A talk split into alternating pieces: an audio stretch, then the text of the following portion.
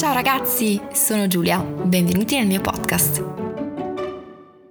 E hey ragazzi, sembra ieri che è iniziata questa avventura, invece siamo già al quarto episodio. Che dire? Grazie, perché mai mi sarei aspettata questo risultato, da me stessa in primis, perché avere un podcast è stata da tanto tempo una cosa che sentivo dentro ma non avevo il coraggio di fare, ma soprattutto da parte vostra, perché non pensavo che sarebbe piaciuto tanto. Ma bando alle ciance ed entriamo subito nel vivo dell'episodio. Oggi trattiamo di crescita personale. Che argomentone! Questo per me è un periodo stranissimo, di stallo, in cui, devo essere sincera, sono spaventata a morte, perché non so bene che cosa sarà della mia vita. Non so se lo sapete, ma ormai quasi un anno fa mi sono laureata e in Italia, dopo la laurea in medicina, non si è subito medici. Per essere medici bisogna passare l'esame di Stato, che però è preceduto da tre lunghi mesi di tirocini. Quindi, dopo la laurea e i tirocini, sono finalmente diventata un medico a fine febbraio. Ma non è finita! No, no, troppo facile. Perché sì, ora sono un medico, ma non specialista. Per poter entrare in specialità ci vuole un altro concorso che praticamente può essere messo a confronto con il test di ammissione. Ad oggi ci sono pochi posti, perché le stime l'anno scorso davano circa diciottomila persone che hanno provato questo test, con seimila posti in specialità. Quindi circa due medici su tre rimangono fuori, a fare mm, sostituzioni o lavorare in case di cura, in posti del genere. Non sto a dilungarmi molto su questo punto, perché è una cosa che mi mette veramente tanta tristezza. Ma tornando a noi, è un periodo, come vi dicevo, difficile, anzi difficilissimo, in cui mi chiedo sempre cosa ne sarà di me. E per quanto possa impegnarmi, ad oggi ho poco il controllo della situazione. E questa cosa per me è estremamente frustrante. È anche però, da un certo punto di vista, un momento bello, perché non avendo la possibilità di concentrarmi su altre cose, cose che di solito mi danno subito un feedback positivo o negativo, come gli esami, o comunque l'idea di avere delle scadenze, insomma, qualsiasi cosa di diverso da questo limbo. E in questi mesi quindi sto lavorando su me stessa, sulla mia crescita personale, perché è l'unica cosa che posso controllare in questo momento. E in questo episodio voglio raccontarvi come lo sto facendo. Non mi soffermo tanto a spiegarvi delle mie abitudini alimentari, ma sto cercando in questi mesi di essere più salutare. Cerco di bere almeno due litri d'acqua al giorno e ho aumentato tanto la quota di frutta e verdura che mangio. Non me lo sarei mai aspettata, ma questo ha avuto un impatto positivo anche sulla mia concentrazione. Mi sento meno appesantita e sento che riesco a concentrarmi di più. Magari è solo un effetto placebo, ma per ora sembra funzionare. La grande cosa che ho apportato però è l'attività fisica. Mi sono iscritta in palestra con uno di quegli abbonamenti fissi, non so se avete presente, per cui sono obbligata ad andarci perché automaticamente ogni mese ti scalano i soldi del conto. Se non vai, quindi ti senti super in colpa. Devo dire che questo è diventato il mio modo per, per scaricarmi. Dopo una giornata di studio e di frustrazioni riesco a scaricare tutta la tensione. E devo dire che negli ultimi mesi ho fatto anche una cosa che non avrei mai pensato di fare. Sono uscita dalla mia comfort zone, spinta dal primo episodio, e mi sto facendo seguire da un personal trainer. Anzi, ringrazio pubblicamente Luca. Ed è assolutamente una sfida, ma sono così contenta che finalmente qualcuno mi segua, che mi dica come si fanno le cose e mi spieghi bene. Vi assicuro che tutta la vita ho visto gente che si allenava e mi sono allenata. Sono mai stata una grande sportiva, eh, però mi allenavo. Beh, ho fatto la prima sessione con Luca la settimana scorsa e mi sono resa conto che tutta la vita non ho mai capito nulla di esercizio fisico. Luca mi ha veramente insegnato come vanno fatti gli esercizi e avere qualcuno lì che ti segue e ti dice stai facendo bene oppure anche correggi qui è super motivante. E devo dire che i risultati si vedono, non sono istantanei e come tutte le cose richiedono tempo e sacrificio, ma sto già avendo delle grandi soddisfazioni. Quindi mangiare sano, fare attività fisica, niente di nuovo direte voi. Terzo punto della mia crescita personale è un punto importante, quello di cui parlerà prevalentemente questo episodio. In questi mesi infatti mi sono avvicinata tantissimo alla mindfulness. Sì, ora in realtà va di gran moda, quindi è probabile che sappiate già che cos'è, ma anche se non lo sapete fidatevi che l'avete già sentita nominare. Se non lei, qualche suo principio, ma non sapevate fosse la mindfulness. E sicuramente io non sono un'esperta, quindi non sono la persona giusta a cui chiedere consigli a riguardo, ma devo ammettere che in questi mesi l'approccio alle cose che mi sta dando è riuscito veramente a cambiarmi. Mia mamma per prima si è avvicinata a questa disciplina parecchi anni fa e da allora ha sempre cercato di spingere me e mia sorella a praticarla insieme a lei. Ti cambia la vita, diceva. Noi l'abbiamo sempre abbastanza presa in giro. Pensavamo che fosse una cosa un po' da hippie. Insomma, non avevamo nessuna intenzione di metterci a meditare insieme a lei. Ma va bene così, perché credo che la meditazione e quello che ti dà non sia per tutti, o meglio, che debba arrivare al momento giusto. Deve essere per tutti un percorso personale, di crescita. Ma arriviamo al punto. Qual è il principio base della mindfulness e della meditazione? Qui faccio un piccolo disclaimer per chi è veramente un esperto, perché dovete sapere che in realtà la mindfulness e la meditazione sono due cose diverse. O meglio, la mindfulness è un tipo di meditazione. E chiedo scusa se magari in questo podcast userò dei termini sbagliati. Sto ancora imparando. Qui sicuramente ci sarà qualcuno che dirà: ma perché prima non diventi un'esperta e poi condividi? Perché, come ho detto prima, credo che debba essere un percorso per ognuno di noi e ognuno possa trovare la sua verità con questa pratica. Queste verità sono diverse per ognuno di noi, ma visto che io ho il potere, e perdonatemi il termine perché sapete che odio essere definita un influencer, ma la verità è che se posso far conoscere la meditazione anche ad uno solo di voi che sta ascoltando e in questo modo aiutarlo, beh,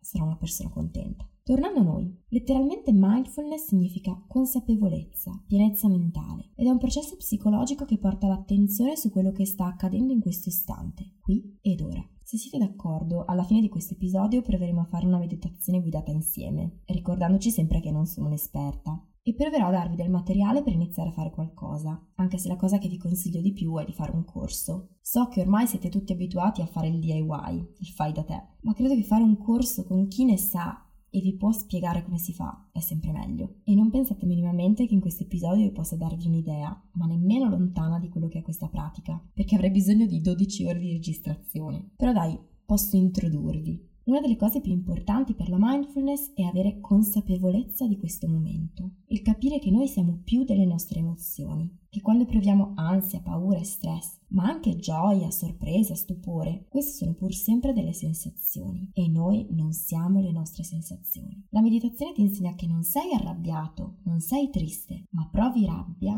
o provi tristezza, che sono cose diverse, sono emozioni, ma tu non sei le tue emozioni. Tante volte nella nostra vita siamo così presi da tutto quello che ci capita che fatichiamo a prestare attenzione al momento. E quello che si fa con la meditazione è proprio questo. L'obiettivo è cercare, quando ci sentiamo sopraffatti dalle emozioni, di capire che sono emozioni e riportare la concentrazione al momento. La mindfulness ti insegna che sei tu che scegli come sentirti, o meglio, prendi consapevolezza della tua emozione e avendone consapevolezza la allontani e la vedi con occhi diversi. Ti sentirai lo stesso triste o arrabbiato, ma saprai che è un'emozione. La meditazione ti insegna questo. Quando mediti provi a concentrarti sul qui ed ora, però è inevitabile avere pensieri. L'idea è proprio quella di lasciarli andare e riportare l'attenzione su di noi. Questo a lungo termine vi permette di capire che tutti i problemi sono relativi, le emozioni sono relative e vi permette di lasciarle andare. Come fate durante la meditazione, l'idea è poi ricrearlo anche nella vita di tutti i giorni, guardare il problema e lasciarlo andare. Siete bloccati nel traffico e siete super frustrati da questa cosa. Con un po' di pratica, la meditazione insegna in quel momento a lasciare andare la frustrazione. Vi insegna a capire che voi vi sentite frustrati in quel momento e vi aiuta a allontanare questa emozione che state provando, a prendere le distanze. Prima di iniziare a meditare, credevo che sarebbe stata una cosa super facile, un momento di tranquillità. Beh, vi assicuro che non lo è, è estremamente faticoso. Per il primo mese riuscivo a meditare solo per due tre minuti alla volta, adesso invece faccio circa dieci minuti o anche più. Però va bene così. I primi tempi credevo che si dovesse veramente riuscire a concentrarsi per tutto il tempo su se stessi. Pensavo sarei arrivata ad avere veramente la capacità di essere concentrata per tutta la meditazione, senza mai pensare ad altro. Ma non è così. E succede anche a chi medita per ore e lo fa da anni. Come vi dicevo, è difficile, perché arrivano pensieri, problemi, emozioni, che tante volte travolgono. Sto imparando a lasciarli andare ogni volta che arrivano e a non giudicarmi se arrivano, non giudicare me stessa per non essere riuscita a mantenere l'attenzione. Ricordatevi che ogni volta che vi rendete conto che state facendo un altro pensiero durante la meditazione, avete già riportato l'attenzione al momento attuale. Ed è proprio questo l'importante. È facendo questo esercizio di riportare l'attenzione su di voi che sviluppate la capacità di guardare dall'esterno la sensazione. Sto meditando. Penso allo studio. Vengo assalita dall'ansia. Mi rendo conto che sto pensando ad altro e non sto meditando. Riporto l'attenzione qui, ora. E riesco a guardare dall'esterno il mio pensiero, la mia emozione. E in questo modo riesco ad esserne più consapevole. Non sono più risucchiata da lei. La vedo da fuori. È importante anche la sospensione del giudizio. E in questa società che ci insegna che dobbiamo essere perfetti, la tentazione è di giudicare noi stessi se non riusciamo a tenere l'attenzione nella meditazione. Ci sembra di non farla correttamente. La sospensione del giudizio è una delle parti che apprezzo di più della mindfulness. Se mentre medito ho altri pensieri è normale e non mi devo giudicare per questo. Non devo giudicare me stessa perché ho avuto questo pensiero e nemmeno devo giudicare il pensiero. Io poi tendo ad essere una persona che si mette molto in discussione e, come vi dicevo nell'altro episodio, si mette spesso a confronto con gli altri. Ho delle altissime aspettative da me stessa, quindi l'idea di imparare a non giudicarmi mi sta insegnando ad amarmi di più. Quindi ricapitolando abbiamo detto attenzione, orientamento qui ed ora e atteggiamento non giudicante. In tutto i pilastri della mindfulness sono sette, ma verrebbe un podcast troppo lungo, quindi provo a lasciarvi solo alcuni concetti. Ci sono due modalità per praticare la mindfulness. La prima è una pratica formale, quella di cui abbiamo parlato adesso, quindi la meditazione. L'altra pratica è una pratica definita informale, che ci aiuta a essere consapevoli di quello che facciamo. Ci aiuta a fare attenzione ed essere presenti in quello che succede, sia fuori che dentro di noi. Ricordatevi che la mindfulness non è una terapia. Ho letto di tanti studi che hanno considerato questa pratica come un farmaco, ma voglio che sia chiaro che non lo è. E secondo i padri della mindfulness, non bisognerebbe iniziare a praticarla con un orientamento finalizzato al risultato. Per esempio, lo faccio perché voglio dimagrire, perché voglio rilassarmi, perché voglio stare meglio. Va inteso piuttosto come un percorso di crescita personale, che migliora la consapevolezza emotiva ma anche relazionale. Quindi la pratica della meditazione, ma anche la pratica informale di cui parlavamo, non richiedono di modificare nulla della nostra vita, ma sono anzi create per poter essere eseguite nella quotidianità. Si può meditare mentre si cammina, sotto la doccia, prima di dormire e si può essere consapevoli delle nostre emozioni in tutti i momenti della giornata. E come dicevamo prima, in quest'ultima situazione basta avere un atteggiamento diverso in quello che facciamo, un atteggiamento più consapevole quando svolgiamo un'attività, quando proviamo una sensazione o pensiamo. La pratica informale ci aiuta a ricordarci di noi e riportarci al momento attuale e ci fa concentrare sul presente, ci dà un nuovo punto di vista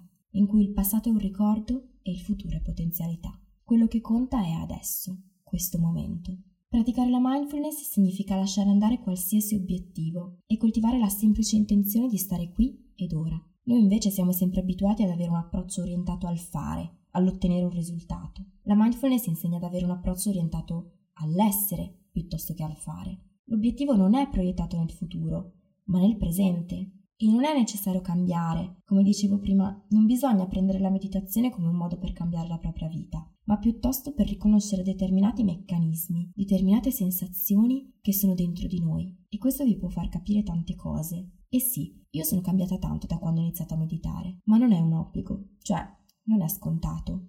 Adesso proviamo a fare una piccola meditazione guidata insieme. Mettetevi in una posizione comoda. Oggi proviamo semplicemente a fare attenzione al nostro respiro. Ogni volta che vi accorgete che state pensando a qualcos'altro, senza giudicarvi, riportate l'attenzione su di voi. Riportate l'attenzione al vostro respiro. Ok, chiudete gli occhi. Ovviamente solo se siete in un luogo in cui potete farlo. Fate un respiro profondo e concentratevi sul vostro respiro. Il modo più facile è contare i vostri respiri. Uno inspirate, due espirate. Uno inspirate, due espirate. Non è necessario fare respiri profondi. Respirate normalmente, ma concentrandovi sulla respirazione. Uno inspirate, due espirate.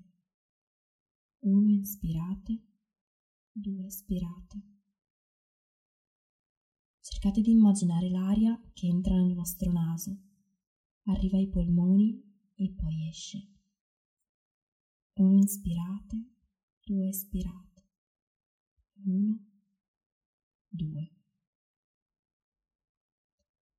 E sicuramente a un certo punto la vostra mente divagherà, ma appena vi rendete conto che sta divagando, pensate a quel pensiero come un palloncino e lasciatelo andare. Guardatelo mentre si allontana. Voi siete qui, ora. Ed è questo l'importante.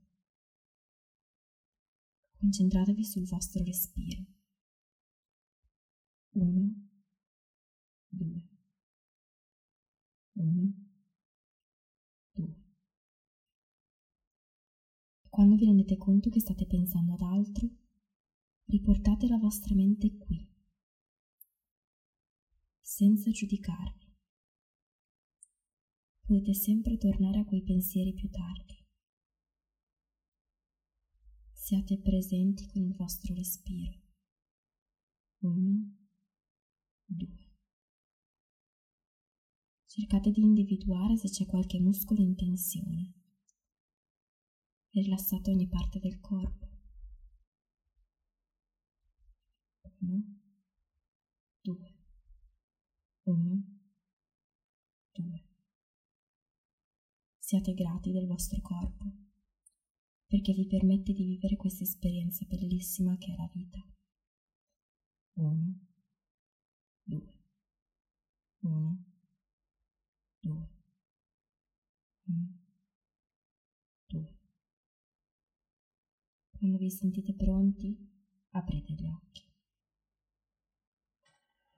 A me è servito tanto cominciare a meditare. Non sono mai stata una che crede in queste cose. Sapete che mi affido solo alla scienza dei fatti, ma riconosco anche il potere della mente, della psiche, e so anche quanto è complicata la nostra vita oggi. Tante volte si instaura un circolo vizioso, per cui siamo sopraffatti da emozioni stressanti, e queste emozioni stressanti ci creano ansia, che si manifesta a livello del nostro corpo con tutti i classici sintomi dello stress, che a sua volta causano altro stress. L'idea è un pochino quella di rompere questo circolo vizioso, imparare ad essere consapevoli delle nostre emozioni e riuscire a riconoscerle per quelle che sono. Spero che questa piccola lezione di mindfulness vi sia stata utile. Magari immaginavate altro come crescita personale. La meditazione ad oggi è una delle cose che però mi ha più fatta crescere e non ho altri trucchi da condividere, perché ognuno di noi è diverso e per ognuno di noi il processo di crescita è diverso. La crescita è un percorso ed è tosto, deve iniziare in primis dentro di voi. Prima di concludere, mi avete chiesto degli strumenti per praticare la mindfulness e ripeto, mi sento di dire che un corso è la cosa migliore che possiate fare, ma vi indico anche qualche libro come The Tibetan Book of Living and Dying, il libro tibetano della vita e della morte, e i libri di John Kabat-Zinn, che è uno dei padri della mindfulness. Per la pratica invece ci sono tantissime app come Calmo, Headspace, oppure video su YouTube con delle meditazioni guidate e ancora delle playlist apposta con musica per meditare. Le trovate semplicemente cercando meditazione su Spotify o iTunes. La cosa che preferisco io è meditare con i suoni della natura. Anche per oggi spero di avervi lasciato qualcosa con questo episodio e aspetto i vostri feedback su Instagram, Giulia in Medicine, oppure su YouTube, a Bot Giulia. Al prossimo episodio e come sempre, grazie.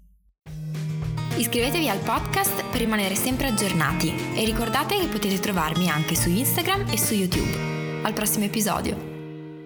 Ciao ragazzi, sono Gianni, il fidanzato di Giulia. Passate a sentire il mio podcast cercando italianinviaggio punto it, dove parliamo di viaggi, consigli per risparmiare e molto altro.